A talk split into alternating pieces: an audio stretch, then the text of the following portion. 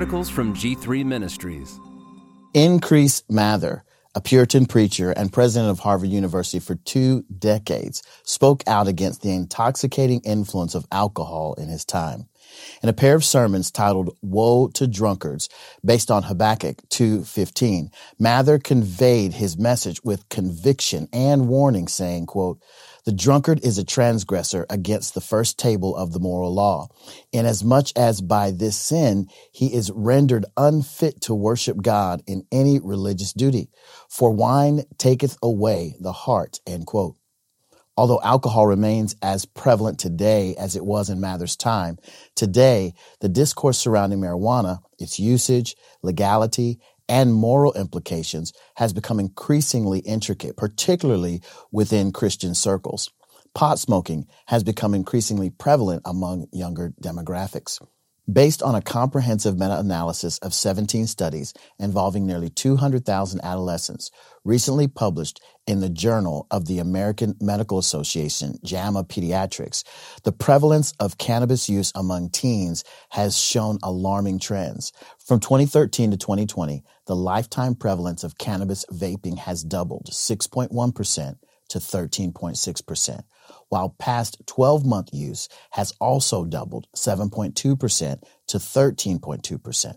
Furthermore, the 30 day prevalence of cannabis vaping has increased a staggering sevenfold during the same period, from 1.6% to 8.4%. These findings shed light on the concerning rise in cannabis use among teenagers. As marijuana use becomes more prevalent among younger generations, Christians find themselves grappling with a dilemma, seeking biblical guidance on a topic that is not explicitly addressed in the Bible. While there are no direct scriptural references to marijuana, including its various names like weed, pot, herb, ganja, bud, Mary Jane, reefer, skunk, blaze, spliff, kush, or the chronic, we must explore what insights the Bible offers regarding recreational marijuana use. Does the Bible offer any answers on the topic of recreational marijuana use? From confusion to clarity. Admittedly, in the Bible, there is no explicit mention of marijuana, and this absence has confused some Christians regarding how to approach this matter. However, it is crucial to understand that the scriptures offer us timeless principles that can guide us in navigating the complexities of contemporary life. When it comes to the topic of marijuana, applying the biblical principles of wisdom, sobriety, and stewardship of the body becomes paramount. As followers of Christ, we are called to seek discernment through fervent prayer, diligent study of scripture, and seeking godly counsel. By doing so, we can make well-informed decisions that align with God's will and bring honor to his name. In our pursuit of understanding, it is crucial to recognize that the use of marijuana can have varying implications depending on the circumstances and the individuals involved. The effects of marijuana on individuals can differ, and the legality and cultural perception surrounding its use can vary. It is crucial to evaluate our actions not in light of the cultural norms or societal pressures, but by aligning them with the teachings of God. Ultimately, we aim to lead lives that bring honor to God and exemplify our dedication to following Christ, the current landscape. The prevalence of marijuana use among adolescents and young adults has seen a notable increase attributed to several factors, including legalization in various states, the destigmatization of pot smoking, and the ease of access. According to the National Institute of Drug Abuse, 30.7% of high school seniors have reported using cannabis, marijuana in the past year. The same source also noted that there's been a steady rise in daily marijuana use among college age young adults. Transitioning from adolescence to adulthood, a staggering 73 million Americans have acknowledged marijuana use, with 55 million confessing to a recent consumption within the last 30 days. If this data is indeed accurate, it signifies a significant 50% surge in the number of individuals using marijuana compared to those consuming tobacco. The increasing prevalence of marijuana reflects a significant shift in societal norms and legal frameworks, resulting in its widespread availability and social acceptance. At present, a considerable majority of Americans, accounting for 68%, are in favor of legalizing marijuana. Of this percentage, 59% believe that it should be legal for recreational purposes. Conversely, only 10% of individuals hold the belief that marijuana should remain illegal in its entirety.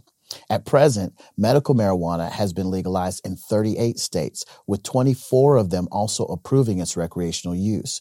This progressive shift in legislation reflects a growing acceptance of and changing attitudes toward cannabis, the Christian perspective. In light of evolving societal attitudes, should Christians also adapt, or does Scripture offer a distinct perspective for comprehending and navigating this matter? When we delve into the pages of Scripture, we are confronted with a resounding message about the significance of sobriety and the perils of intoxication, which alters our mental state. In Ephesians 5:18, we are cautioned with the words, "And do not get drunk with wine, for that is debauchery, but be filled with the Spirit."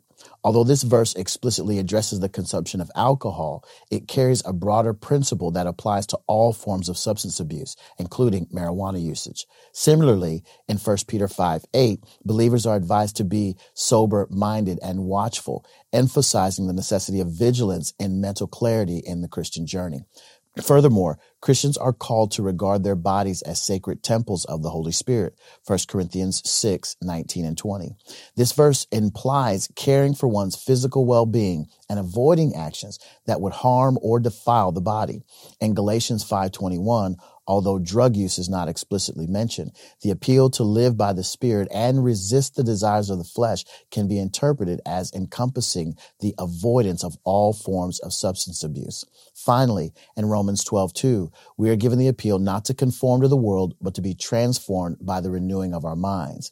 While not explicitly mentioning marijuana, it is important to keep in mind that drug use will impair one's ability to determine what is morally right and pleasing to God. Increase Mathers, fittingly named, drew his inspiration from scripture. Considering the prevalence of drug use today, it's conceivable that if he were among us, he would have crafted and preached a third sermon on the vices of drug use, explicitly addressing recreational marijuana. Perhaps he would have exclaimed, Woe to you who indulge in drunkenness and marijuana consumption.